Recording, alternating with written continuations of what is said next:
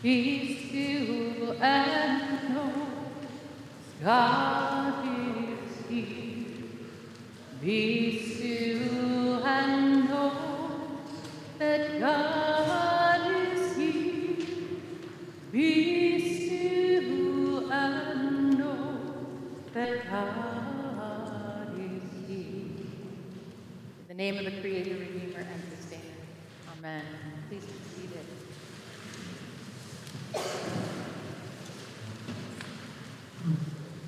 The bud stands for all things, even for those things that don't flower. For everything flowers from within of self blessing. Though sometimes it is necessary to reteach a thing its loveliness, to put a hand on its brow of the flower and retell it in words and in touch. It is lovely until it flowers again from within of self blessing. Good morning, God's beloved. And welcome to the next three weeks of our annual giving campaign. Now, you can't see my manuscript here in front of me to notice that I have an exclamation point at the end of the previous sentence. Why might that be? Well, it's certainly not because I love talking about money any more than anybody else, but rather, it's because I'm crazy. I'm crazy about this place. I'm crazy about all of you. I'm crazy about this ministry that we share and how we are growing together in God's love. And yes, others might just say I'm crazy, but I'm crazy about all those things too. I am crazy, delighted, believing in a God who shows up as love in our lives again and again. Sometimes it is indeed necessary to reteach a thing its loveliness. I want us to really hear and take in deeply this beautiful line from this section of a poem by Galway Kinnell. I want us to write it on our hearts in hope of remembering it in the three weeks ahead. As we talk about this ministry, each week you will hear from some of our members, all of them reminding us of how sacred and lovely it is to be a part of this community. As we look at today's gospel, you may not be surprised to hear that I disagree ever so slightly with traditional biblical interpretation that has posited this story as a story, the story of Zacchaeus, as a story of repentance. Here's how that traditional reading goes Jesus seeks out Zacchaeus, a notorious chief tax collector. Zacchaeus, overwhelmed by the presence of Jesus, repents of his sin and promises he will make amends. Acknowledging Zacchaeus' repentance, Jesus then declares that salvation has come to his house. But here's the problem the problem with this interpretation is that neither Jesus nor Zacchaeus says anything about sin or repentance. It is the crowd that levels that judgment.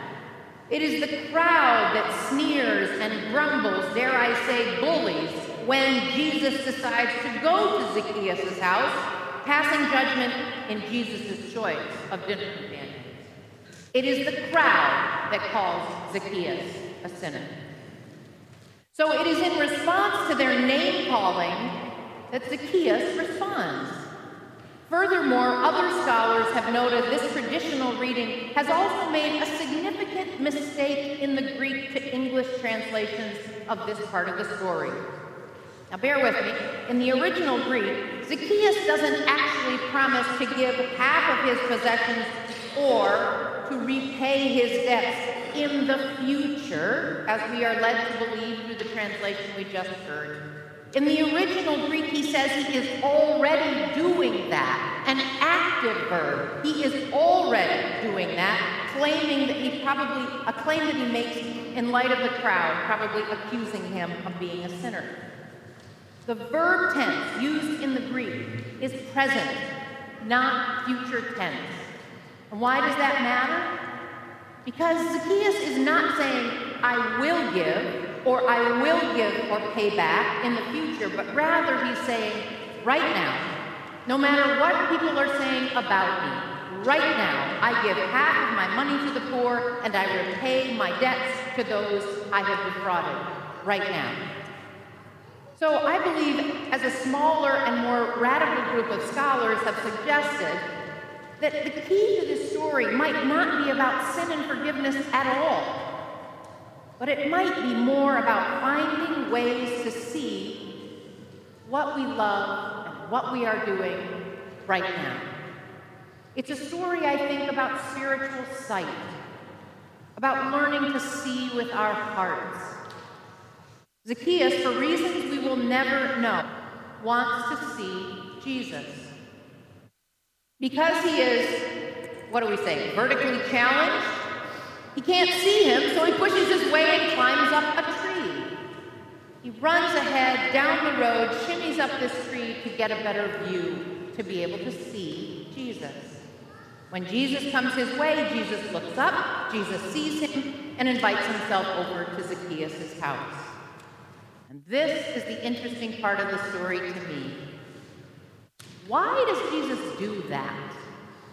Why do you think, of all of the places he could have invited himself, why do you think there's a short man up in a tree and Jesus invites himself over there? Maybe. Maybe this is because Jesus has seen Zacchaeus when others don't. Not just to notice him as a man sitting in a tree, but really see him, especially when the crowd has not only rejected him because of his profession as a tax collector, but as it turns out, falsely accused him of unethical behavior.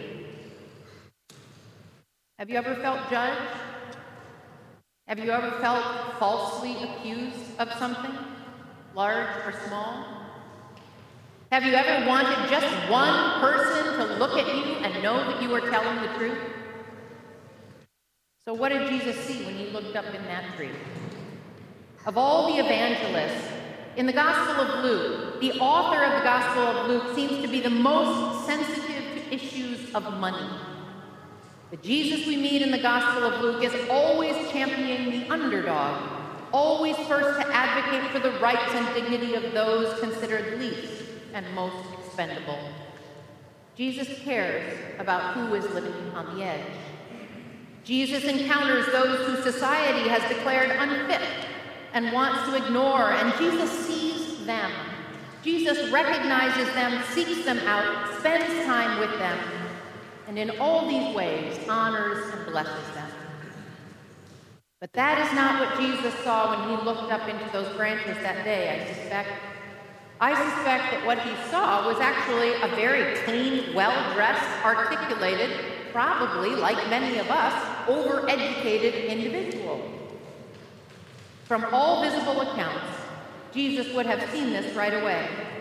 And yet, he declares that Zacchaeus, a wealthy chief tax collector who is despised by his neighbors, is also a child of Abraham, a beloved child of God and a recipient of God's salvation. It seems that in Luke's gospel, Jesus doesn't care so much about wealth per se, as about what we do with our wealth. And if we can trust the work of our Greek scholars, it seems that Zacchaeus is indeed doing good things. This is the moment in the story when I think Jesus breaks down all of our attempts to separate ourselves from anyone that we consider other in our lives whether by class or race or ethnicity, political view, physical, emotional, spiritual, mental ability, this is the reminder that we all have limited sight. Each of us suffers from not being able to really see from time to time. And it is in that moment of blindness we need to be that, well, sometimes reminded that we are lovely I have a friend who is a very successful small business owner in Ann Arbor. And years ago, I asked her what she attributes her success to.